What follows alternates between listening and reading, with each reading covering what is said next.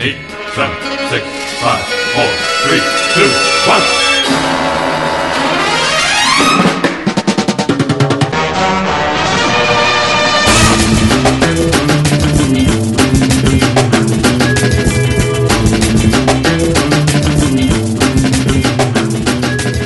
Hey, everybody, welcome back to the OpVac cast.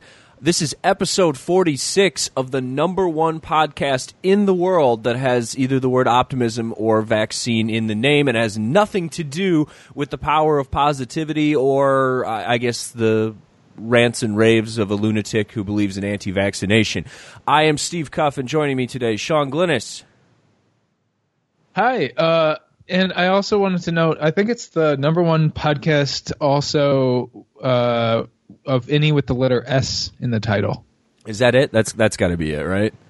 So that, Yeah. that- Yeah. that- so we so we finally okay we beat out S Town. What about the S Club Seven podcast? beat cereal. We beat S- S- Serial. We beat yeah. we beat Seven, the podcast about the movie Seven. Mm, okay, that's good. You know, I didn't think they could stretch that out for 279 episodes, but what do I know? uh, we also Yeah, have what you know? Uh, the, uh, this American Life, I suppose, has an S in it. Uh, still below us, doesn't really matter. yeah. Uh, and Spontaneanation, super ego. don't don't don't forget about Radio Lab. We beat them too. Jake, how you doing today? Stereo Lab. Hey, I'm doing great, Steve. How are you? I don't know, man. I'm all right. I'm hanging in there. Good to be here. We we got we All got we got some important things to discuss. Thank God. I only, I only brought the A team out here uh, because fuck those other losers. This, this is the real this is the real optimism vaccine. I need some white boys wearing It's glasses. so intimate. it is. Uh, Well, I mean that's mostly because I'm not wearing anything right now. Sean, what are you wearing? I'm just wearing the light from a candle. Mm, that's what I like to hear. Oh boy. Well, I hope you guys are cool with recording while I have a throbbing erection. Uh, and hey, speaking of throbbing erections, uh, yeah, man, we uh, we spent a little time at the theater this weekend. Jesus Christ! So uh, let me get let me give us a little bit of background on what we're what we're doing. Um, so I have been. For the last month or so, I, I noticed it was about a month ago that the local uh, movie theater that I go to, they they've been just just drenched in the Boss Baby, like advertising everywhere. It's on the popcorn tubs, it's on the the soda cups. There's giant cardboard cutouts everywhere. Like Boss Baby is the boss of Marcus Theaters in the great state of Wisconsin, and so I, I- I just started talking about the Boss Baby a lot on social media, and it's kind of become my thing. Like I, I, this is something that you don't want to Your be like, brand. That's my my brand is Boss Baby presently. Um, so to give you an idea, I think most people get it. Like they get the joke. Like, haha, Steve's talking about the Boss Baby a lot. That's funny because Steve is a is a grown adult who probably shouldn't see the Boss Baby. Um, I was out at a bar and I ran into a friend of mine and her boyfriend, who I've met literally two or three times. He came up to me. He's like, "Oh, hey, Steve, how you doing?" I was like, "Oh, hey, man, blah blah blah." And then he's just like, "So, you excited for the Boss Baby?" I was like, "What?" He's like, "Yeah, I see you talking about a lot on Facebook." I'm like, "Oh, okay, so you, you're you're not in on the joke. This is this is who I am to people who are basically strangers. That's great. this is wonderful." and to live in this moment. Uh, but yeah, so we we actually we we went to see the Boss Baby, and by we I mean me and Jake and not Sean, because uh, despite his girlfriend eh, basically begging you, Sean, to go see the Boss Baby, you said, "No, I'm the boss in this relationship, lady." Is that correct? Oh, no, damn, no, we son. were hoping You know she's were going to listen to to this. take- Mm-hmm. Mm-hmm. We were hoping to take my uh, wonderful niece and nephew who we were visiting this past weekend, but um, unfortunately, just uh, it it didn't happen. Okay. Um, and I apologize, but uh, I'm I'm very eager to hear and to talk about uh, the Boss Baby, nonetheless. Yeah, I mean, uh, now the what I heard from my people about the conversation was, she said, "Sean, I I am the boss baby, and I demand that you take me to see this movie." I'm the boss, baby. Yeah, and it was that was that was pretty good. Uh and then your response was, "No, I'm the big boss, baby," and I say, "We're not going." And then you slammed your fist down. Fucking jerk. Oh God. Uh I'm Can still- we can we dig into this movie? Oh, we're we're digging. We're digging. I'm still trying I- to, to process it have- honestly. I have questions, so hopefully maybe maybe these will sort of guide you guys. Uh, we won't have answers. Yeah. Now, Okay, and and that's um, that's a good point because and, and Sean, I'll let you get to your questions in a second. But part of my boss baby obsession came from the fact that um, with the marketing and the, the preview, the trailer, I had a lot of questions about the Boss Baby that I wanted answered. And after seeing the Boss Baby, like this is a really profound theater going experience because I think I left with more questions than answers. And I, I still I still can't put it all together. It's like watching a David Lynch movie where, you know, days after the fact you're still trying to piece together little little parts. Yeah. Sure, sure. Like the straight story, I'm still like wondering how he made. How did he get how did he get so far on just a riding lawnmower? I don't know. You think he ever ran out of gas? Um, so Sean, okay, let's let's let you kind of guide this as the person yeah, who, who yeah. didn't see it. Uh, give, yeah. gi- shoot us some boss baby questions, man. We're here for some boss. Baby. Okay, answers. so first of all, first of all, this is a uh, this is a movie, a children's movie, DreamWorks Animation, that's correct. with a of. budget a budget of 125 million dollars, which you know I don't know. I'm I'm sure in anima- uh, animation terms that's probably par for the course, but it's still a lot of money, correct? That's correct. Oh yeah. And um, opening weekend uh, did 111 worldwide, only 50 of which was the domestic, which seems kind of odd to me. One that it would do, you know, well at all overseas, and um, also that the lion's share of that was not domestic. Um, so I, I, I'm still like it. It was number one this past weekend, but I'm sort of I I'm it's going to make its money back, but I think it's still going to be like a relative failure. Don't you guys think? Yeah, I mean, Or no? I, I, Well, I, I don't know. That's that's hard to say. Jake, you want to weigh in on this one? Well, this was number one at the box office this weekend, and I believe was the first film to dethrone Beauty and the Beast. Um, And I'm thinking, uh, and I have no research at all to back this up, but I'm thinking that if you go overseas to a foreign language country, you get some big star to dub the baby, and it's a hit. You know what I'm saying? Ah, I see. Okay. Because So, Alec uh, Baldwin is like the the you know the Elvis Presley of our time. He, he really is. Correct. He Yeah. really is. He- yeah, he actually could, Fucking could play Elvis. like a late Elvis right now. Um, There's So- Elvis in this movie.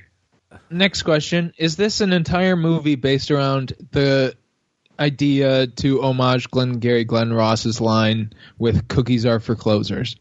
You know, if this was just Glengarry Glen Ross, but with CGI babies, I, it might be a little bit better.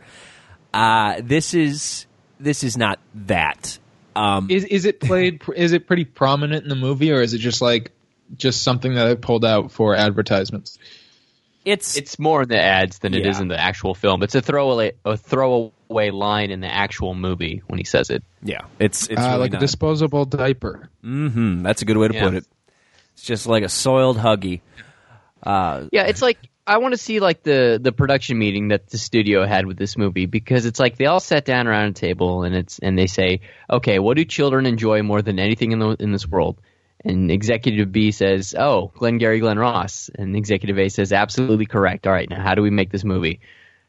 it's, it's and then they it's just kind of people have been piggyback from for. there. Yeah, and you just kind of Yeah, go well, there. I mean that that sort of like leads me to to a bigger question.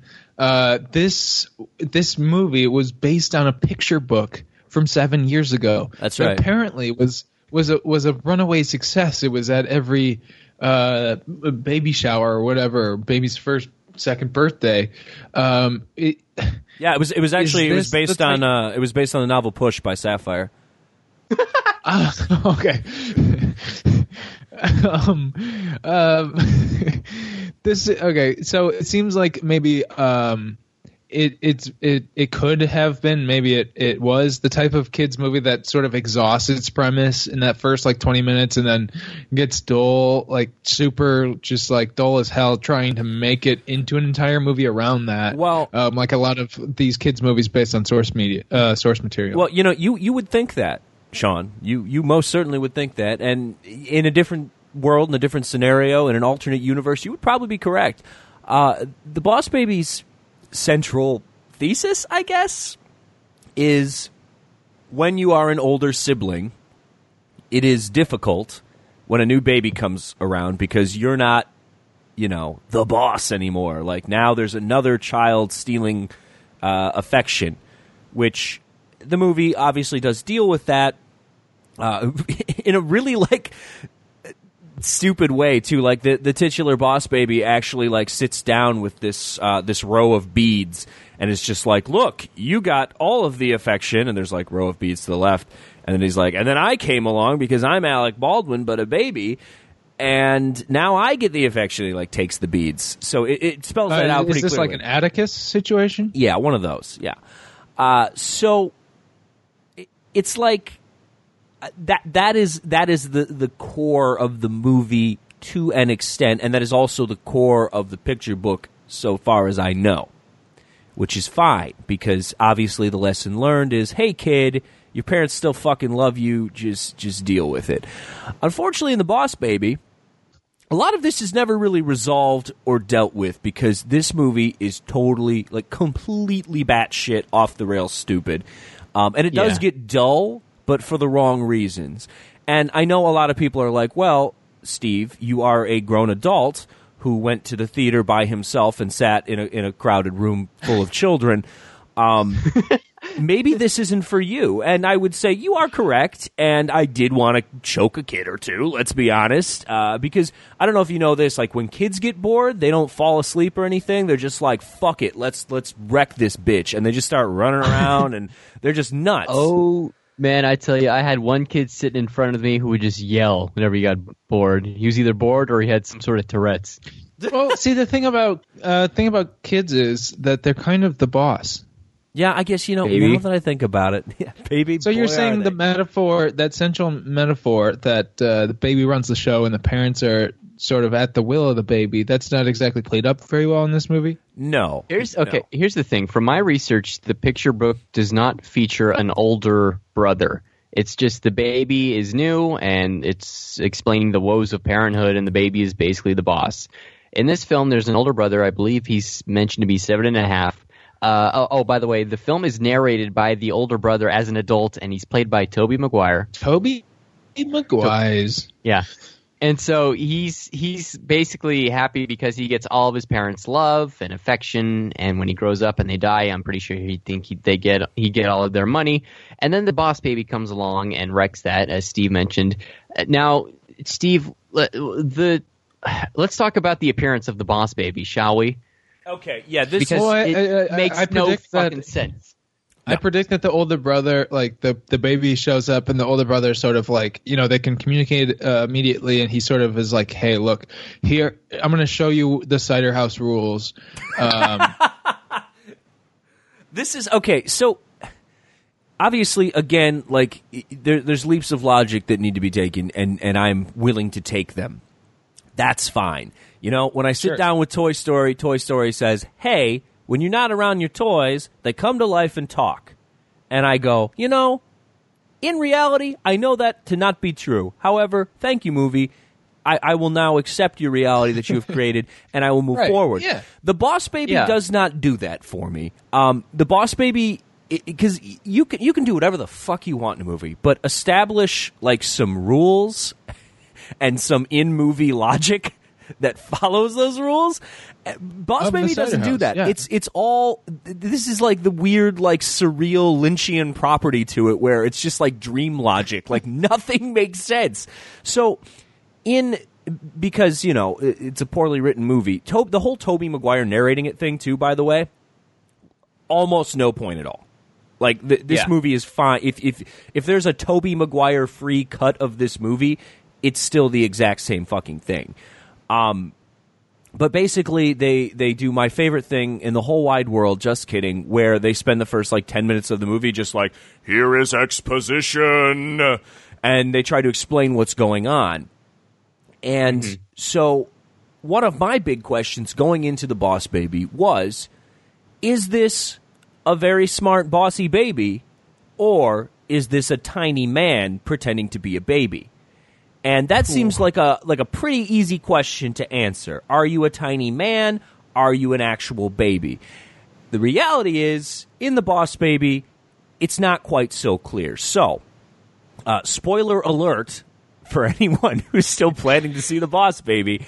Uh, we we they basically open with like this this like heaven like factory, this baby mill where Yeah. There's some baby- sort of tickle test or something. yes we'll- Exactly. yeah we'll get to that This is too. this is baby core. Yeah, baby core. So the baby, this is the corporation in heaven where babies are made, and uh, so the babies are coming down a conveyor belt, and there's a lot of like butthole jokes in the first like three minutes, which is kind of weird. Um, Yeah. it's just tons of butthole jokes.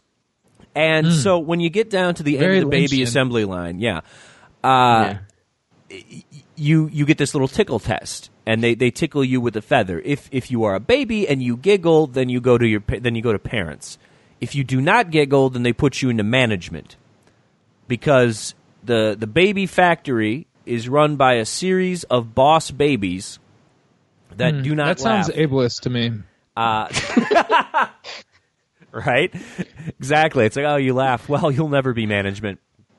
Um, and so these babies go to this this management area where they presumably run the baby factory, and then instead of allowing them to grow into adults, they are, for reasons which are not explained, given magical milk or formula which allows them to grow their intellects at a hyper fast rate while remaining babies. And that's how you make a boss baby. So it's like so it's like Jack. It's I I would say it's more it's kind of Peter Pan esque, except like mentally they It's like develop. Jack reverse. yeah, it's a reverse Jack with some with, with some Peter Pan and a, and a you know a sprinkling of the old Benjamin Button. Yeah, but Mm, like the the baby's mind grows, Yeah, but not but their body. But he's but he keeps the baby body. But but it's also like his he's instant. Like when he gets the management position, he's like immediately smart, like Alec Baldwin. It's Yeah. not like he spends thirty years or so up there, Yeah. or however old Alec Baldwin is. I don't know Mm. So this baby is basically created smart. And exactly. it's kind of odd because it's like, okay, well, in this baby factory, why why not create specifically smart babies? Like it's just random that you happen to get a management baby instead. I, this is all not explained. But again, it's like, okay, this is weird, but let's go with it. And then it gets more confusing because I'm assuming that in this world, babies are made in a factory and then delivered to their parents via taxi. That that is that is what we are led to believe. let's let's talk about that for a second. yeah, explain this to me because this is where it gets weird and I get lost in like the point of view of the movie. Like, is this from the kids, the older brother's standpoint, or what the fuck is going on? Okay, so You can't the, yeah, the, the, text. the older brother is going to sleep, and uh, his parents ask, "Honey, how would you like a baby brother?" And he says, "No, I'm good." And the parents kind of look down at the mother's pregnant belly, and they smile because too late, he's going to get a brother. But then there's this whole baby made in heaven sequence. And then when the older brother wakes up, he sees a taxi cab pull up to the house, and when he goes downstairs, uh, the parents are picking up this baby wearing a suit and a briefcase, and you're like, "What? Yeah, What?" which is and not not even, really addressed. He even like he even points out this baby is wearing a suit and has a briefcase, and his parents are like, "Oh, I know, isn't it cute?" yeah, What? it's ridiculous, like absolutely ridiculous, and it, it- and it's So it's just like- like, yeah, it- It's like uh, uh, baby walk with me. yeah. More, there, there you go. Exactly. the the man from the other place, the little guy in the red suit, is basically the boss baby in this movie. That's that's exactly what like this Alec is. Baldwin. I, I don't. Yeah, No, this is directed by uh, Tom McGrath, uh, director of. the singer of Sugar Ray. oh, Uh, that's Mark. no, no, no, not that one. Uh, Tom McGrath, director of the esteemed Madagascar series. Of, he's basically a, a DreamWorks, uh, um, DreamWorks hired hand or on retainer. But uh, I mean, the first, the first Madagascar is fine. You know, if you don't end up watching it like one million times because you're a social worker like I did, but. Uh, But I remember seeing the third one in 3D again because I was a social worker at the time, uh, accompanying a gaggle of kids at the cinema. And no, no disrespect to my good friend Craig, who uh, used to work for uh, DreamWorks and actually worked on. Wait, is the uh, Boss Baby his fault? 3. Is, Huh? is the Boss Baby Craig's fault? Can we can we call him out on this? No, no, no. I uh no. He's he. uh I believe Trolls was the last film he worked on, but um, Okay. I, I think he's a listener, um, or at least he told me, and I guess we'll find out. Well, he if, lied to you. Uh, the proof is in the pudding, but um, uh, no, no disrespect to, to him or, or the work that he did on Madagascar 3D, but uh, at DreamWorks Animation, but that film, watching that film in the theater with 3D glasses on was like if you had to drive home, but you were drunk and had kaleidoscopes fastened to your eyes. That sounds it was wonderful. terrible. um, I, I don't know exactly how to where to where to take that as far as like you know I'm, I'm sure he doesn't exactly have a stamp on Boss Baby, but uh, he's no Brad Bird, is I guess what I'm saying. That's fair. Yeah, it seems more like a studio hire than uh than an actual auteur, as they say. Yeah, He's so, no Shrek director. I don't know who did that. Director. So the only back back to the Boss Baby here. We uh, so we are we are led to believe that there are management boss babies, and then there are other boss baby or not non boss babies that are just sent to families, and the boss baby is sent down as like a, a sleeper cell agent for the uh, for the baby core, so that he can he can take care of some business down down on Earth, which is fine. And then we find out that actually all babies are intelligent. Is this correct, Jake? This sounds like a Yeah. this sounds like an Andrew Niccol movie. This is this this whole thing is just fucked. So we as well establish in the first ten minutes that you're either a smart baby or a normal baby, and then ten minutes after that they go, Okay. actually, just kidding. All babies are smart until they stop using their magical pacifier, which is also a thing in addition to the magical formula which keeps boss babies from growing up. Is this true to the source material? I don't know.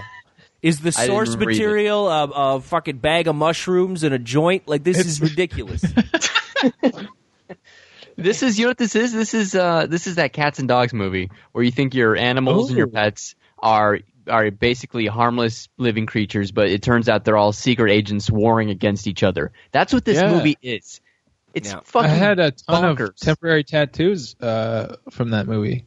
also coincidentally starring Alec Baldwin. yeah, Yeah. This is Yeah. Baldwin's fault. God damn it. So as, as you can see, the, the the little wrinkles in the logic of the boss baby continue to stack up. Wait, And- isn't there something about puppies that you guys haven't mentioned Oh, yet? we'll get into the puppies. So the parents work at Puppy Core, which I am pretty sure is just a puppy mill. Like it's it's presented as like Petco, but like what if Petco was a puppy mill? And Yeah. keep in mind too that like Where the puppies go. in a smarter movie that that wanted to like kind of wink and nudge at adults or maybe you know be like hey kids here's something you can actually think about. Sort of like zootopia. Um, they would have interrogated these ideas of like these giant corporations that like hold so much power but the boss baby does not do that. So this is this is not a zootopia situation. Uh, but yeah jake right they, they work at a puppy mill So yeah, they work at a puppy mill, and the uh, new they're in the marketing department, and they're taking on this new product by uh, business magnate played by Steve Buscemi, um, who has this invention called Trees Fore- Lounge? Yes, who has this invention called uh, forever puppies because uh, research shows that up in Baby Corp, uh, puppies are cuter than babies, and they have to uh, divert these numbers the other direction. And it turns out Steve Buscemi used to be the head of Baby Corp, but he was sent down to Earth and grew up, but he retained his magical binky. And so he's trying to get a hold of Alec Baldwin's baby juice so that he can put it in his puppy formula and make puppies puppies forever. Yep. And that's the plot of the movie is to get rid of babies and to instill puppies in every household. Yeah, So this then- movie not only posits that, you know, having a younger brother sucks, but it also posits that puppies are evil. Hmm. That's that's kind of the central thesis. And the other thing is is at some point the younger uh, or the, the the older brother and the boss baby they they kind of come to terms on things. They come to an agreement. and They're like, okay, we're to team up and we're to stop puppies. We're to stop them. But there's there's no like logic or reason or or even a plan. Their plan is we're to go there and stop it. Like there's no it's never explained, "Oh, we have to do this thing and once we do the thing, then it'll be okay." Like it, Right. they're just kind of there like, "Well, we're just going to fuck around for a while and see if we can figure it out." At some point they're like, "Oh, we just need to find, you know, the secret plans for the secret forever puppy or whatever, or whatever this new puppy is. And then they, they go to get them, and you know the plans are explained. But then there's no there's they're like now we have to really stop it. But wh- what the fuck are you gonna do? You're a seven year old and a child and a little, little fucking infant in a goddamn suit. And this is never, ever explained. And even when they get to the end where they confront this evil uh, puppy core, former boss baby, current puppy magnate guy, and they have this big finale where they fight him and everything, it is never explained how or why or, or So- anything. Like, why, Okay. what the fuck they're even doing. This this uh, I guess makes me think of a broader question.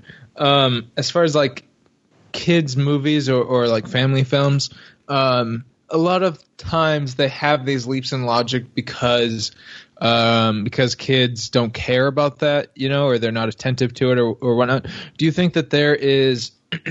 do either of you think that there is? Uh, it's worthwhile to have those um, leaps in logic filled with with you know very like A leads to B leads to C type of pragmatic uh, plotting and and why Yeah. Well, I, I want to make it abundantly clear.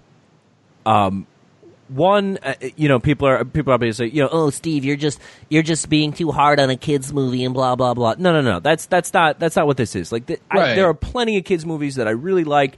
Um, I, I mentioned before, like you know, Toy Story, the movie about toys that come to life and talk. Like that's fine. Take that leap of logic. All I'm asking for is like coherent plotting and just work within the confines of the rules that you establish in your fantasy world. That's it. And Which this, is what, this movie which is what- suffers because which is what Toy Story does perfect. yeah, oh no, it does it. It does it absolutely Exactly. perfectly. And I would say basically every Disney slash um, uh, Pixar movie does that very well. Um, it- a movie like The Boss Baby, especially because let's face it, it, it is made for kids. It could really benefit from some coherent plotting because I can tell you just colloquially from my experience in the theater, the kids were not having it. After like 20 minutes, they're like, actually, fuck this. Um, I also, uh, I, I, I talk, I, I have a few friends with children who I have spoken to about this movie, and across the board, it was my children are very excited for the Boss Baby. To yeah, we saw the Boss Baby, and so and so thought it was shit. Like the, the kids, the kids don't even fucking like it. They're bored by Yeah, it. what what age group was at your theater? Uh, it was it was like from I still shit myself to like I, I can wipe my own butt like that. That was just you know the full range. So it's like three to six or something. Yeah, yeah. Like I, I would say yeah, three to three to eight, basically. Okay. Yeah, my theater was jam packed with children for those, and I just I had I went to a reserve seating theater in 3D because it was the only time playing that I could see it in, and I had one seat in the back row amongst all these children, and it felt weird. Let me tell you, and the movie did not help its case at all. This Huh. movie is fucking ridiculous. I was pissed because I went to the theater where uh, after seven forty five, uh, the rules of the theater state that you have to be Oh, 21. You have to be 21 to go into a movie that Oh. starts after like the iPic? seven. Yeah, yeah. Um, and lo and behold, I'm in a theater full of parents who did not who did not follow the rules. No rules were followed here. That. This is a lawless wasteland of screaming children. So, Steve, is there anything you enjoyed about Boss Baby? Um, a couple of There's- things. So here's One, one, one moment I came really close to laughing. I la- I laughed at. Oh God. Okay, so here's where this movie goes. At some point, they go to uh, they they have to go to Vegas because there's a pet convention, and this is all part of the harebrained scheme Yeah, that- to stop puppies. And there's all That's these where uh, that's where Buscemi's going to unleash his product, which he's going to launch a rocket full of puppies. I guess. Yeah, which will then descend to the earth via uh, um, parachutes. Which I, I Yeah, gotta say, if the parents are in marketing, that's a fine stunt. But I, I don't know if you're gonna really. That's gonna cut into your bottom line a little bit. But anyways, uh, while they were at the airport trying to figure out how to get on an airplane to go to Las Vegas, there's a bunch of Elvis impersonators, and they like beat the shit out of one of them in a bathroom and like take his clothes, and they do the thing where like you know in a cartoon where the the, the little guy sits on top of the shoulders of the bigger guy, and they're wearing like an Elvis suit, and it's clearly just like melting off of them. And then they're just like mumbling incoherently, just like like if somebody hit you in the head with a sledgehammer and then told you to do an Elvis impersonation. And I chuckled at that. So that that is when I laughed. and that was it. Uh, other than Are you that, sure you weren't watching Rock-a-Doodle? I mean, maybe I, I would have preferred to watch Rock-a-Doodle. That's uh, is that that's like a Don Bluth movie? Come on, Quite possible. Yeah. the other Yep. thing that I enjoyed is like the the moment to moment Boss Baby look is it's just DreamWorks animation, like it's every kid CGI movie you've ever seen. Um, but I kind of mentioned before that this movie has like these fantasy sequences within their own kind of weird fantasy alternate universe, and a lot of times the fantasy sequences take on like alternate aesthetics from the rest of the movie and that stuff looked really cool. Like there's two or three scenes in particular there's like one on like a pirate ship thing uh, and, and they, they look really really really cool. Um, but So those are even- tiny even though- moments. Even though this is entirely uh, animated, um, how does it stack up against Nine Lives? well it's better than that so Much it's got better. that going for it Well, you got, well, we didn't get to. Um, you guys said that there are a lot of like odd jokes. oh we'll, we'll get into Uh, those too jake what did you laugh at what, what was the part that you laughed at Here, here's the closest I came, and it's a really weird thing to consider funny, but the, the fact that they even put this in a children's film, I admired it more than I thought it was actually funny. But basically, the um, the the older brother gets grounded grounded for some reason I forgot why, but they need to you know stop the puppy guy, so he decides to be on his best behavior with with his baby brother, and so they're playing around the house, and at one point, uh, Alec Baldwin baby is naked, and the brother's trying to put this sailor outfit on, and Alec Baldwin's running around. But there's they put like this pixelation sensor bar over his dick, oh, which Oh, yeah. was the strangest thing to see. in a- yeah i laughed at that too because i was It's just like what the fuck that was I was like I was like I was almost on the movie's side when I saw that. I was like that is brilliant. That's so really bizarre. weird. It's so bizarre. It really is. But that was like cuz you know, I, I, otherwise, you know, it, you could like just simply not animate it like oh he's a baby whatever but like the fact that they put a full on like news censor bar over it was the, the weirdest thing i've seen in a movie all year Yeah. so, Sean, you, you mentioned because we we had kind of dropped this hint on you that there's some weird sex stuff in this. Uh, there's a couple Oh, of God. jokes where the it's pacifier scene okay. So there's Yeah, I this want to. scene. I want to know how bizarre the film gets. Uh, it's it's even more bizarre than the OMC song. Let me tell you. How bizarre? Let me let me paint you a picture of this bizarre boss baby moment. Uh, I'm scared. I'm. s- I'm a little nervous. So the boss baby, through the power of exposition, is trying to explain how Baby Corp works. Okay, so he's doing that, and he's like, "No, I need to show you." So he busts out an extra pacifier. He's like, "We're going to use this," and then the kid's like, "No, I don't want to suck on a pacifier. Ugh, that's gross." Oh, and no. so the boss baby is just like, "God damn it, suck on this, and I'll show you where babies come from." He doesn't say "God damn it." That was a little.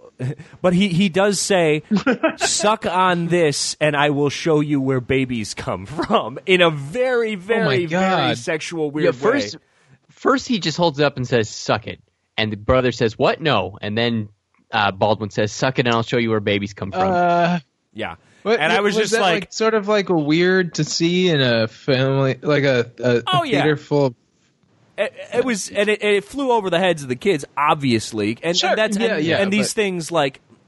You know, there's there's always in all these kids movies because they know the parents are going, Yeah. so there's always like the wink, wink, nudge, nudge. This is a joke for the adults, and that was just like, That's- oh, you made yeah, like that's a, a become how- a rape joke or something here. What the fuck is this, boss baby? Yeah, that that's become. I hate like uh, that's that that sort of like discourse has become like how adults gauge the worth of a kids film is like how much it it uh, um, is targeted towards them as an adult. Yeah, which is fucking, or at least stupid. like outright, like not in terms of like the plot ma- machinations, but just like jokes that are nods. And I mean, if if you're gonna do like an adult and insert heavy finger quotes here joke, maybe don't do like the child oral sex joke in your kids movie. Right. I, it's, you know, yeah, I don't know. It was weird. It There's was even- really uncomfortable. there's even a. Sorry, there's there's even like this weird anal sex joke when he's in the Baby Corp factory being made because he's on an assembly line and he gets uh do you remember this he gets Oh, yeah. he gets like flipped around and he looks ahead of the assembly line and he sees all these babies are getting pacifiers in their mouths because they're lying on their back but he's lying on his belly and he looks back at his ass and then so he quickly flips over to get the pacifier in his mouth mm-hmm. this movie's fucking weird it's real fucking weird, man. It's there's there's Yeah. a lot of butt So stuff in this uh, movie. what, what would have been like uh like the elevator pitch for like the better version of this? Like I, I imagine like uh like something stupid like where the kids are the corporate like overlords and the parents are like actually like sort of taking the metaphor to its logical extreme and the the parents are like their employees or something. Yeah, I, I don't know. I think like there a better version of this movie would exist in a world where like just the plot is is trimmed down, or even in the exposition, they're like, okay, n- not so many wrinkles here, guys. Like there's smart babies, there's not smart babies. Instead of you know none of this pacifier nonsense, that's totally useless. None of this Tobey Maguire like rehashing this shit as an adult. Just it, all these things, and and then they would have to like send the boss baby down as a baby, and he would have to like act like a baby and look like a baby, which he doesn't do particularly well. Uh, and then and then get into the suit, but the whole thing where it's just like this, there's these warring corporations and puppies and babies and and some babies are smart and some are dumb and some are smart and dumb and it's just like fuck man just god make this simple simplify it there's no elevator pitch to explain what the fuck the boss baby is about it doesn't make any sense Yeah, just make it simple. Make it I don't know coherent. This film Yeah. is borderline incomprehensible. it, it really is. Interesting. it's Yeah, it's so dense in all the wrong ways. It's just like there's there's so much packed into this movie for no reason at all. It felt like it was like four hours long too. If I'm in it, that's the other thing. If I'm in like a, a kids movie and I'm looking at my fucking watch, like I wear a watch, I don't wear Yeah, a watch. it's If I'm looking long. at my it's kind of long for a kids movie. It's like uh, it's like ninety seven minutes, which like you know isn't long, but usually it's closer to like like you know eighty nine minutes. I don't know. Yeah, it's it, it felt very long, very very long. I I don't know. All right. Well, we've probably exhausted this. I'd say so. Yeah. We've exhausted the Boss Baby. So, spoiler alert: if you're over the age of nine, don't see this movie. And if you're under the age of nine, um, write me a letter with your best crayons and explain to me what the fuck this is actually about because I haven't figured it out yet. Also, why are you listening to this? God, your parents are terrible. Don't allow me around children. Um, so uh, we were kind of talking about before too, uh, off air, that this was not a good experience, and I can only imagine, like as a parent, like the, the kind of shit that you have to take a kid to. But I was also thinking, like as a kid, because as I said, like uh, the the word from small children is this movie is dog shit. So we were like, okay, when was when when you were a kid? When was the first time you were like, oh man, that was shitty? Like you, the moment where you're like, oh, I can have taste. Not every single movie is the best thing in the world. Like there are things that are genuinely bad, and I can have opinions about them. So, Sean, do, do you want to do you want to start us off here? Do you have a, like a moment where yeah, you, yeah. you First realize of all, I just wanted to say I really appreciated that segue. Um, that? Yeah, that was But- smoothly done. hey, you know, Um, yeah, I have, I have a couple. I have a couple instances. One, um, the- one is like sort of a, a, a pseudo uh, version of this, and one i i I, I think is probably the most legitimate answer because it's hard. Like I know, like the thing is like, what do you remember? Like so, it, it's all like there. You just Sure. have to pick which one you remember. You're like, it might not be the first instance, but it's what you remember. But it's still a little like foggy when you get, uh, you know, to to our age, as you know, Steve. And and it's also not like if you revisit a film you saw as a child and you think it's bad now, but you loved it then. Right. That doesn't count. yeah, Yeah, yeah. There's 'Cause plenty of those. What you retain a lot of the time from watching as a kid is just like all the movies that are great, you know, like the cop and a halves. Um, it's so I um I, I have two things. One was an earlier one, and um, uh, this was uh, I went to the theaters with uh, my good friend um, and his I think like his brother or something like that in 1993 to see Beethoven's Second, oof. uh, starring Charles Grodin um, and Bonnie Hunt. Shout But, out, shout um, out to the Grodes. Yeah. Um, you know, I, I I don't remember the last time I like revisited this or whatever, but I would just for the sake of Charles Grodin because he's amazing.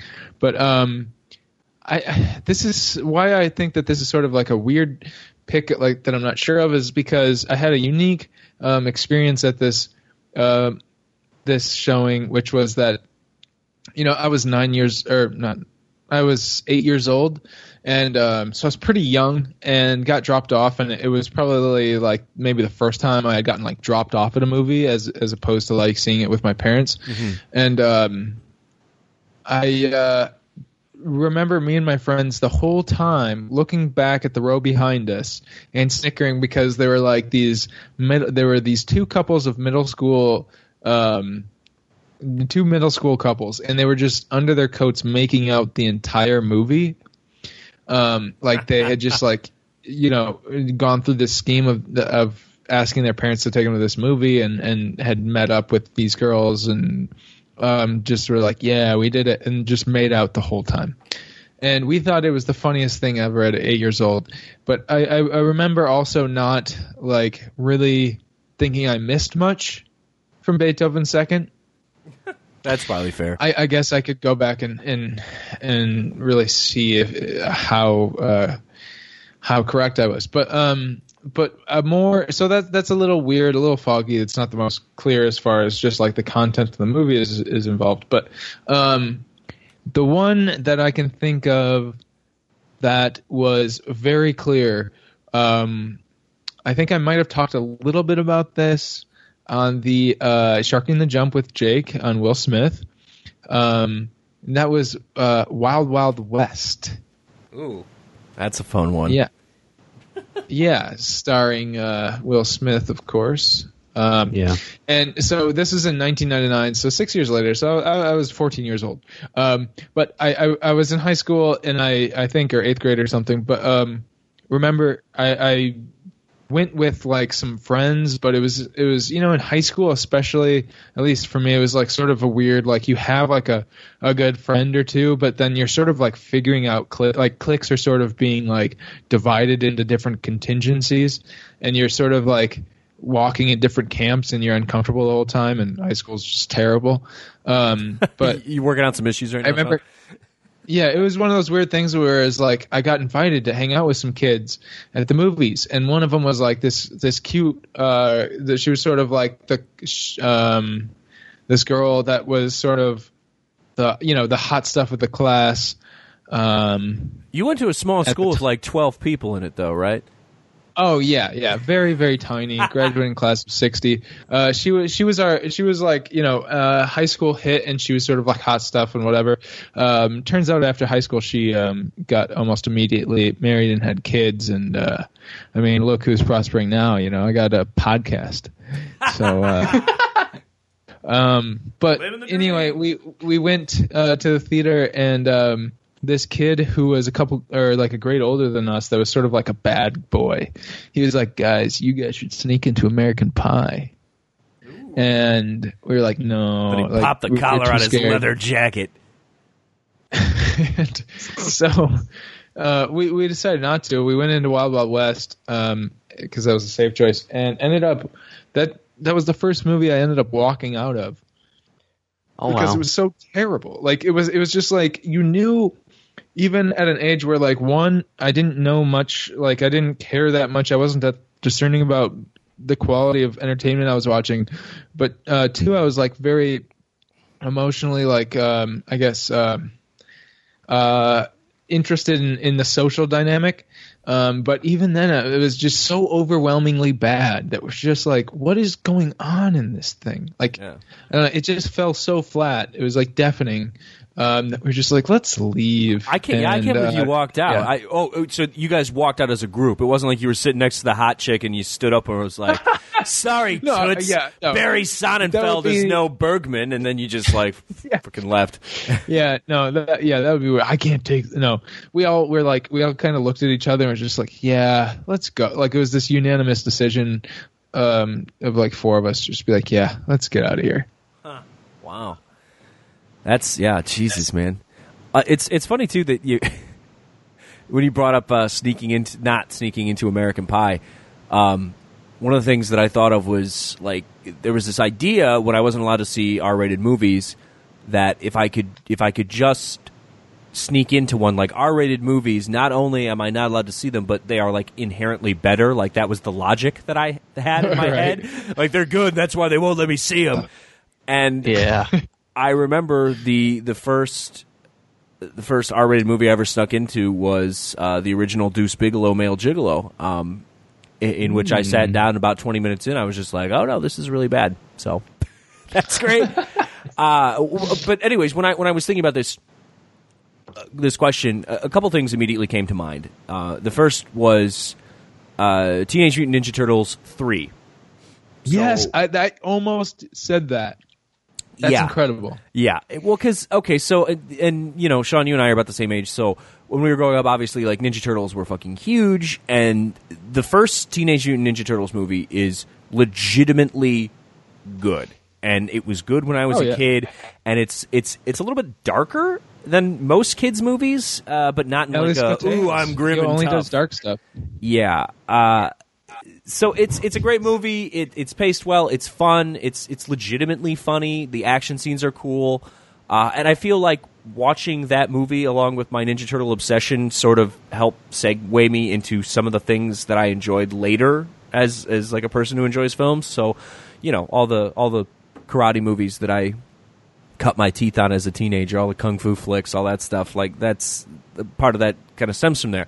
Uh, the second Ninja Turtles movie, I think a lot of people hate the second Ninja Turtles movie. Like you know, people are like, oh yeah, it's a, it's a, it's a real bad movie, uh, and it, it's kind of corny, but it's still paced well enough, and it's fine. It's still got the good action sequences.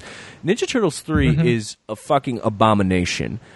If you Yeah. haven't seen it, so you know the the whole concept behind the Ninja Turtles is they're these turtles who live in the sewers of New York, and they're like you know giant mutants, and they do kung fu and they fucking kick bad guys' asses.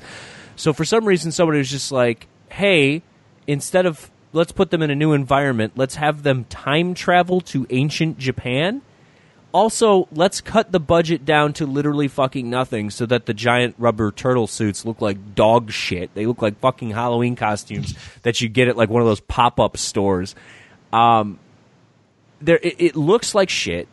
And then the other thing is, is it kind of follows the trajectory of like the Nightmare on Elm Street series, where Freddy Krueger steadily goes from this is a scary guy who occasionally makes jokes to this is a guy who makes jokes, but also you should still be scared of him and this the whole thing is just like imagine the worst Three Stooges bit you can possibly conceive of, and then have that run for 90 minutes. It's total Yeah. dog shit. Yeah. Not watchable. my my experience of that was kind of funny in that um I was at a birthday party uh, of this friend, and it was it was sort of like a pretty like large birthday party for you know being eight years old, um, and uh, enough to like have two movies playing. Like like there was like movie time, and they were playing two movies, one downstairs, one upstairs, for different crowds. Like that's like how big enough of a party it was. Um, and downstairs was Jaws. And if you were, the logic was if you were scared enough, or if you were too scared for Jaws, then you could stay upstairs and watch TMNT three. And that is not a fair trade at all. No fan of horror am I. I was like, you know what? I'm not going to risk it. I'm just going to stay upstairs and watch TMNT three. And I had seen, you know, the previous ones, and uh, I had enjoyed them, but I was still like, I don't remember having like a very like distinct like, oh, this sucks. But I just remember being like very nonplussed. It's it's really bad. It's unbelievably bad. Everything about it is fucking dumb. Even again by kids' logic standards. And and that was really the first time where I was like, this is fucking stupid. Also, it looks like garbage. Also, it's not funny. Uh, So the other thing I did here was The director of Rocket Man. I did I did not know that. Oh my god. Well, now my whole worldview has changed. Oh no! It's it's kind of like if you haven't seen this, uh, you know that really shitty Tom Cruise movie, The Last Samurai, where it's just like, oh, white boy Tom Cruise coming to save feudal Japan. Uh, it's kind of like that, but with turtles, and even that's overselling it. Yeah, with But- isn't there like time warp? yeah, there's there's time travel too. There's like a fucking like egg timer in a a, a stick, and then it makes them time travel because reasons. Uh, anyways, All right. The other thing I did was I text my dad and I was like, "Hey, question," because my my dad, you know, he, he took us to a bunch of movies. Like, what is what is the worst thing me or Dave ever made you sit through? Dave is my my younger brother, and he said. Uh, the first thing that came to mind was oh Teenage Mutant Ninja Turtles three for sure like that was just like instantaneous and, and I said okay good I was thinking about that one is, is there anything else and he said the only thing, the only other thing he could think of was he remembered specifically taking uh, me and my brother, and I guess some of our friends to um, Muppet Treasure Island in like was it 95, 96 Oh, probably? that's good. and he said, and I don't remember anything about it because I don't think I've seen Muppet Treasure Island since then. But he said that it was so boring that that was like the first time in his life that he fell asleep in a movie theater, and he started snoring. And my brother, who was probably like I don't know, like six at the time, apparently got really upset with him because he was snoring loudly, loudly in the movie theater, and people were like laughing at my dad. so that that was that was a big one. I don't remember a whole lot about that movie, but I, I just remember that there was a couple jokes in it that I thought were just absolutely hysterical, but I don't remember them enough to recall them. But anyway, So yeah, that that was that was my other one. But it's like, I, yeah, I like, oh, I know that I've seen that, but I literally don't remember anything about it. But I just thought it was funny that that moment kind of came back to him. He's like, yeah, Teenage Mutant Ninja Turtles three sucked, but this one was so boring that I literally fell asleep in the fucking theater. uh, Jake, how about you? Is it, like, what what sticks out for you specifically? So I thought long and hard about this, and I nailed one that I think fits the bill perfectly. And it actually works in a sort of a tie-in to uh, the Boss Baby, in that having a bunch of adult humor injected into a children's film. Um, so at the age of 13, uh, Mike Myers was a very impressionable figure in my life. Um, I could quote all the of Halloween the Austin sequence series. yeah, yeah. I could quote all of the Austin Powers movies backwards and forwards. And then he comes along with The Cat in the Hat. Now, I didn't really have an interest in seeing this movie, but uh, I was 13 at the time, and my mom wanted to do something with the family because we were freshly divorced. And so um, she took me and my two younger sisters to the theater, and good God, I wanted it to end almost as soon as it began.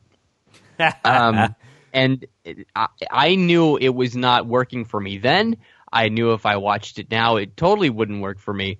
It was my first experience at watching a film that was just a complete and absolute failure on every level, and I could not get up and leave. Was the biggest problem. I felt like Mike Myers had betrayed me as a person and as a fan, and uh, the the zany antics and sex jokes that they throw into the Cat in the Hat are just so, and the gaudy visuals are just so repulsive. Um, I know, Like the, I know. Uh, s- I know, Sean. If you're not sitting down, get ready to stand up because here I am. Um, no, you didn't Cat- even like the cinematography by Emmanuel Lubezki of Children of Men. I know. Listen, I, if maybe if he shot the Cat in the Hat in natural light, it would have some with blood with blood spurts on the on the camera. Yeah. But the Cat in the Hat is just such a disaster, and it's remembered as such. And I mean, who knew that Mike Myers would still go on to pri- make probably the worst film of his career with The Love Guru after this? But yeah, I gotta I gotta give it to the Cat in the Hat for making me, for once in my life, not believe in movies. For the Or first Mike time. Myers. Is the Love Guru worse than Goldmember? Yeah, I'd say so. I've never seen the All right, Love Guru. that's all I Are we need. gonna do a "You Ain't Seen Nothing Yet" episode on the Love Guru or what? That or like a or like a I've always heard series where you've always heard about the bad reputation of a film, but you never sat down to watch it for yourself. And so one day we all sit around and watch The Love Guru to see how bad it really is. And then we Although all I've- sit around and watch Taking Lives. You know, I I've got I know who killed. my my idea for an for an optimism vaccine podcast is this, uh, and I I think I almost pulled it off, except I, I did the thing that you know all all evil villains do that they should never do, where I revealed my plot in front of uh, the the hero.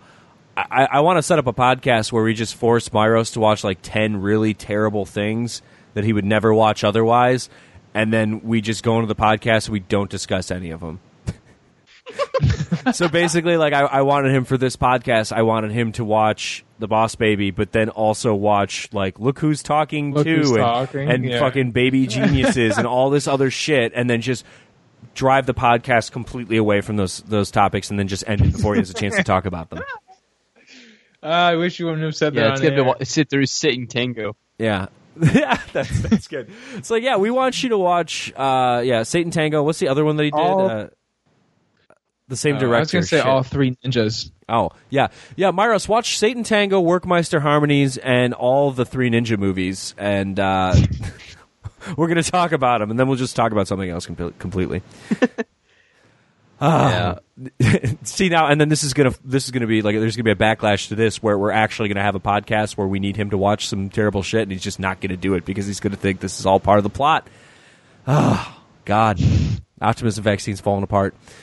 Uh, you ruined it. Jesus, yeah. Man, what else? What else do we have on the docket? Today? Didn't you guys want to talk about like your your theater going rituals too? Didn't you? Like when when you go to the movies, like what like what you do in terms of like your snack habits? Is that is that right? I saw a footnote about about this, except I passed out on the couch for three hours and then woke up in a daze. So yeah. Uh, well, it, it's interesting that you that you brought that up because I was thinking about it. It's like I don't really have any. Like I generally don't get food when I go to the theater because I'm a tightwad curmudgeon, and I'm just like, oh, I gotta pay five dollars for fucking soda. Uh, but I, Except, didn't you say you were like the only drunk person at, at Boss Baby? yeah, because you, you get drunk and then you go to the theater. You don't get drunk at the theater. Jesus Christ, that, Oh, that's a sure. fool's errand. Are you kidding me? Fucking You're still metabolizing. Yeah. Uh, and and the thing is too, when you go to the iPic, there's like there's plenty of bars like in the in the general vicinity. Oh, yeah. I, I think that's true unless unless you're going to the the mall, like the this is some in, real inside baseball for Milwaukee people. unless you go to the Some AMC theater at the mall. Baseball. But yeah, most of the theaters in Milwaukee that I go to, there's there's places to drink beforehand that are in relative proximity. But anyway, uh, the the one thing that kills me is at the iPic when when you get your like there's reserved seating and everything, and then you get a free popcorn when you buy your ticket, which is great. Except a soda, like a small soda, is literally like seven dollars. So you just you get this delicious popcorn for free, and you're like, well, I wouldn't buy this, but it's free. So and then you just like you know cram it down your throat, and then you're like, great. My tongue is just like a, a fucking salt mine. Like I need I need to buy a drink, Right. and that's where they get you. That's where they get you, Sean. So you don't do snacks. All right. No, unless unless I yeah I get drunk beforehand if the movie calls for it, and uh, sometimes I'll like you know smuggle in a cheeseburger, some gummy bears in my pants, you know, depending. I remember um I remember trying to sneak booze into uh uh the uh, the theater uh, previously known as the Rave in downtown Kalamazoo. Me and my friend tried to sneak um a, f- uh, a flask into uh, Never Back Down and um it ended up leaking all over my pants. It was like a cheap flask. So it looks like you And pissed so I- yourself and you smelled like whiskey. That's good. Oh yeah, exactly. I smelled like whiskey, and it was terrible. We ended up like I found out because we walked there, um, and ended up like going into an alley and just like guzzling it, so that it wouldn't continue leaking down my pants. But it was, yeah, it was terrible. I'm gonna But, I'm gonna um, take those last couple lines and isolate them without any context, and then just use them for future shows. I, I'd like to think that my- this I- that you in the alley. This involved you going into the alley with your friend, removing your pants, and then wringing the whiskey out of them into his mouth. and then being like, "Sorry, I ex- I, I also pissed in that." Um, but uh, um, you're not a popcorn guy unless it's free. Is that what you're saying? That's I mean yeah, like I like popcorn. I just don't like spending money on popcorn. Like I, it's I, I can't I can't do it. Like I'm never opposed to it. If someone's just like, hey, you want to get some popcorn? Up, You know, and I'll be like, all right, yeah, let's put some popcorn, whatever, fuck it, let's do it. But I'm never I, I rarely ever just like go for it. And I like popcorn. It's fine. When I when I was younger, I yeah. what I used to do was, um, so I, I owned a pair of uh, cargo pants, as as people often did in the year of our Lord two thousand one, and what I would do is there was this uh, regional burger chain, which I believe as of this year no longer exists. Like the last one closed, but it was called Hot and Now, and at Hot and Oh, Now. yeah. You could They get all turned into like coffee kiosks. yeah, exactly. It's it's fucking depressing. There used to be one in uh, Kalamazoo. They turned into like a Rally's. But anyways, hot now. It gets a lot of shit. Like it's a lot of times you'll read like the worst fast food ever list, and people are like, oh, hot now sucks. Fuck the haters. Hot now is great. Okay, and the, one of the reasons why they're great is not only is the food pretty damn good, but it was cheap as hell. Like imagine White Castle prices, but normal size human food, not little baby food like you know White Castle. So you could get a thing called a family pack, and it was like twelve bucks, and you got ten burgers and five fries, which is an obscene amount of food. Obscene for a very very low price. So what we would do is we would get a family pack, and then I would just shove all the family pack into my pants, and then I would just roll in smelling like hot grease and and French fries, and then I would Oh, pull man, burgers out of my pants.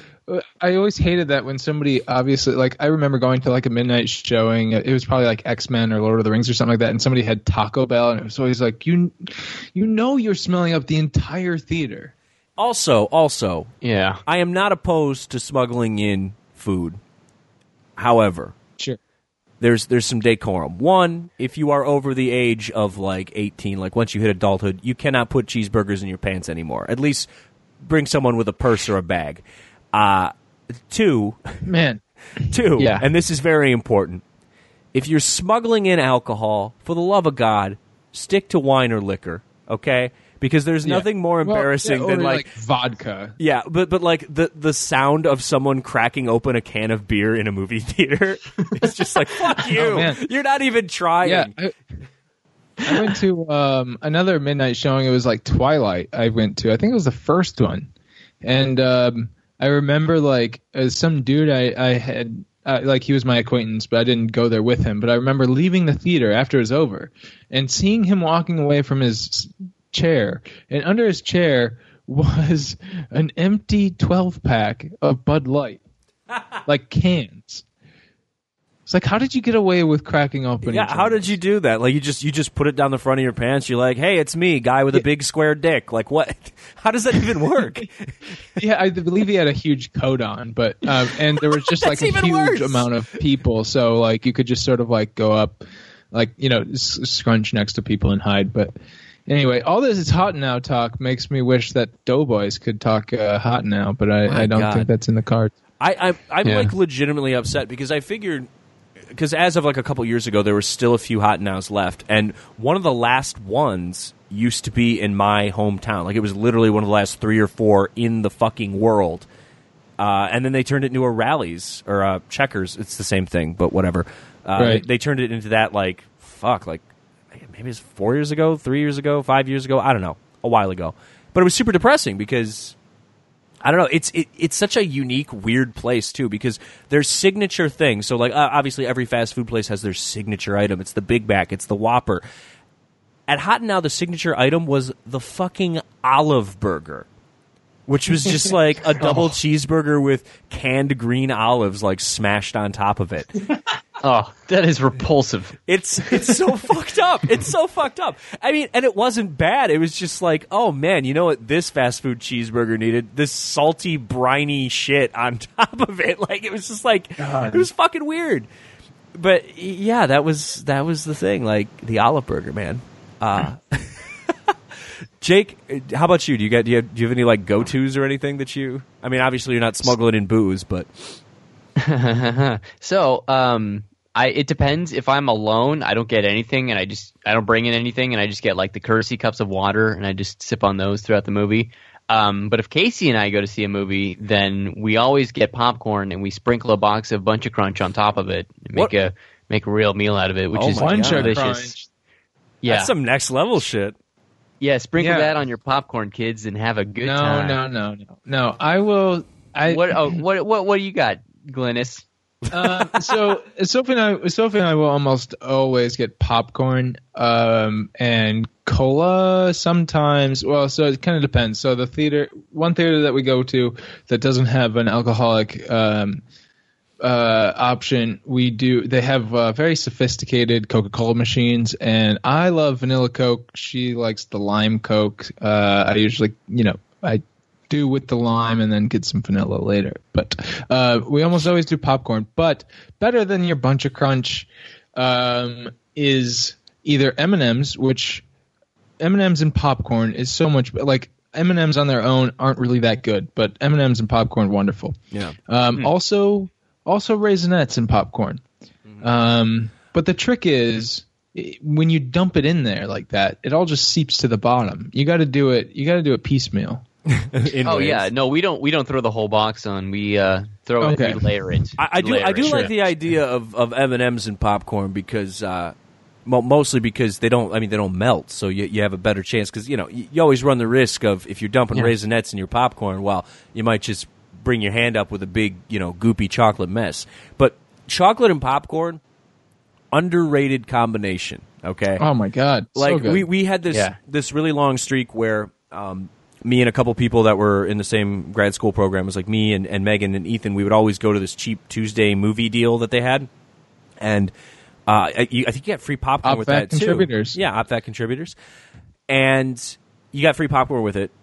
And then Megan had in her freezer like literally a hundred or something like fucking um, Hershey bars. Which the Hershey bar, the plain Hershey bar, as just a singular item, is a vile, godless abomination. There's no reason. exactly just like the M&M. Yeah, it's just like it's like would you like walk into uh, your fucking kitchen and just like take a handful of sugar and eat it? Like no, you fucking maniac, you wouldn't do that.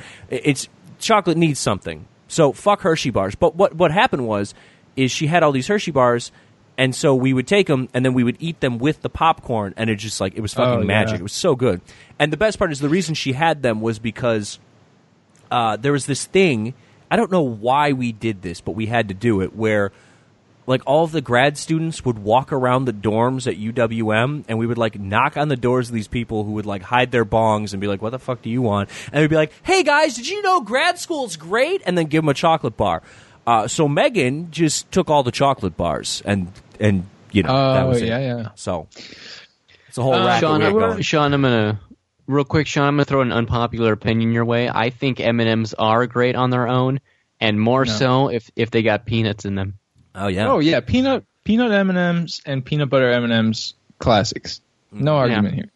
But anyway, um, I, I, I want to say uh, uh, as far as like another wrench in there. Uh, so um, as a as a Michigan resident and uh, frequent of Kalamazoo, Michigan, um, we're in the last days of uh, before we have to remember the Alamo Drafthouse, and um, it's leaving. It's basically a shell of itself right now. But uh, that was a, a place where sort of the options are different, where they have a really good uh, tap list um, and full full dinner service, whatever, like anything. Um, and every once in a while, we would do um, like the hummus plate, which was really good actually.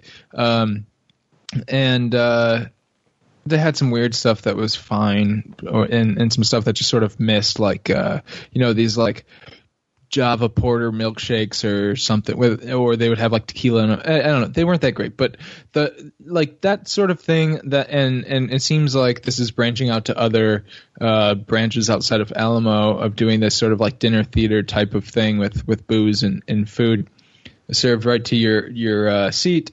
Um, it's it's like got some real good positives, but uh, you know what will ruin it? when you're trying to sit there watching like I, I, think the worst was when we went to see the big chill and there was some family that we literally had to get up and move because they ordered like three like meals like hot meals one of which smelled like seven layer dip if like every single layer was ranch that's my and, kind of and a rotisserie chicken and like it was so disturbing that Anybody we bring fish? had- yeah, it, I, I I don't know. That's a good question. They might have gotten like a filet o fish or something, or snuck it in through their backpack. Uh, that's what it smelled like. Um, it we literally had to move seats. Um, just to get away from this terrible smell. So I mean that can really like throw you off like where um, it's just like this really weird savory smell that you're not expecting from a movie theater. Yeah. So I I think all in all like I really like the to be able to have booze or actually like you could get like a nice French press of coffee that was really a nice luxury. But um but I think I really I, I think I might prefer the old Coke and popcorn with a little bit of, you know, a little bit of sweets thrown in there. It's uh, it's funny that you mentioned like some of the disgusting food smells in this new era of oh yeah we're a theater but also you can get like a fucking pizza or whatever. Uh, Marcus Theaters, which is the big chain here in in the greater Milwaukee area, they have. okay, so Milwaukee is overflowing with uh, like German Catholics who like fried food. So Oh no. a big thing in Milwaukee is so the- like sauerkraut. is the Friday fish fry. Okay, that's like a thing. Like people love it. Like you, that's what you do. You go out on Friday, you get get your polka in, and you eat your fish fry. Okay, and so Marcus Theaters started doing on Fridays fucking fish fries. so it's just like, man, there's nothing better than walking into a movie theater and getting blasted in the face with the smell of, of fucking beer battered cod. It's it's a real treat. Oh God in heaven. you know that that kind of reminds me. So there was this documentary uh, in the early 2000s or the first half, uh, the 2000s called Cinemania. Have you guys seen this? No, no, I haven't even heard of this. Uh, Cinemania. It's about like a few different people that live in New York City and they're like addicted to cinema, basically. Um, like like it's it's kind of like a proto hoarders episode um, where like these people, uh, some of them are on the verge of ex- uh, eviction. Um, some of them seem very. Like, I haven't seen in a long time, but uh, they they a lot of them seem inept for a lot of social activity. Um, but they're addicted to going to the theater, right? And they have like this crazy encyclopedic knowledge of movies. Um, and they were also very snobbish in ways, or very particular, I should say, um, about their hobby. And some of them, or if not all of them, uh, rejected the idea that popcorn should be in the movies, in the movie theaters, because of like the rustling and whatever. Like it just disturbed their pure purity, their you know the purity of their experience, whatever. I don't, I don't agree with that, but I will say, you got to know how to handle it right.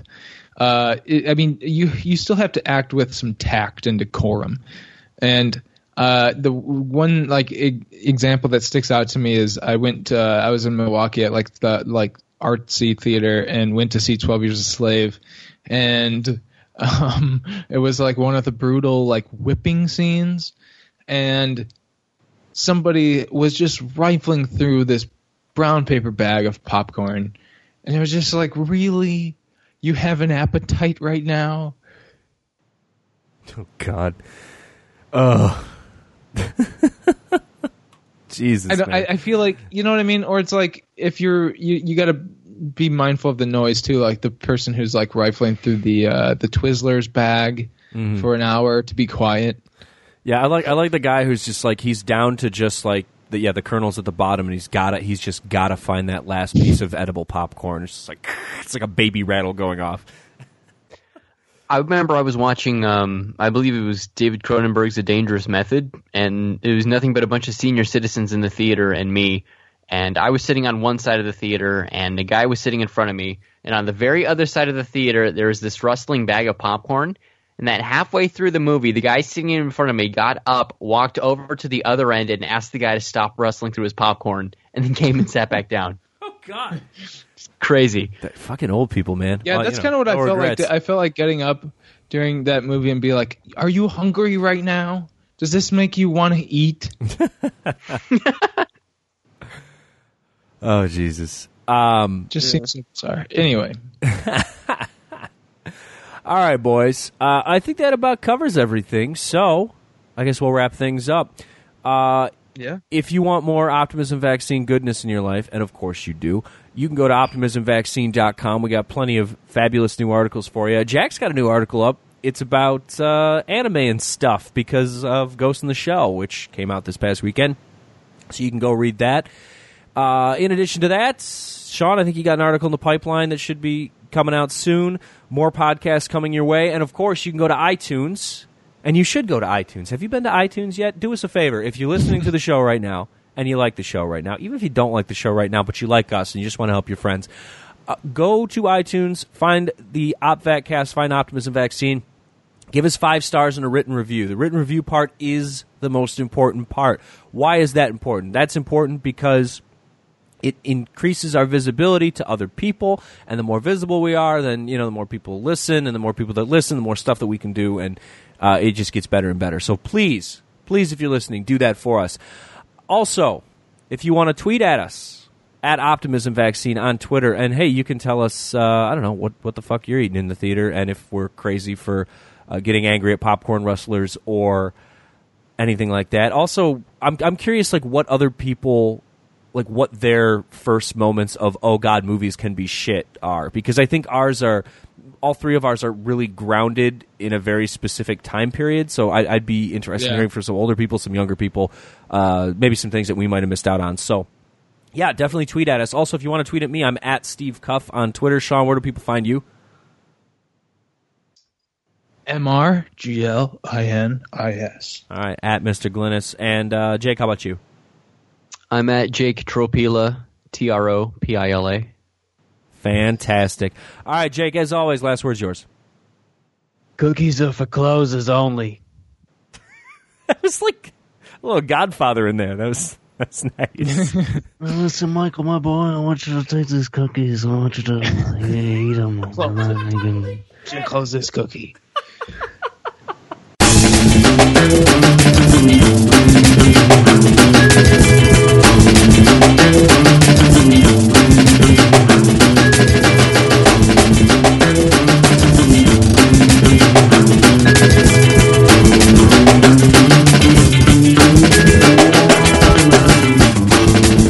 okay. I'll take a microphone into my broom closet and then I'll do some Roland Orzabal vocals so you can play it in the background like it's a real song. I think that's a good There you idea. What's the matter with your life?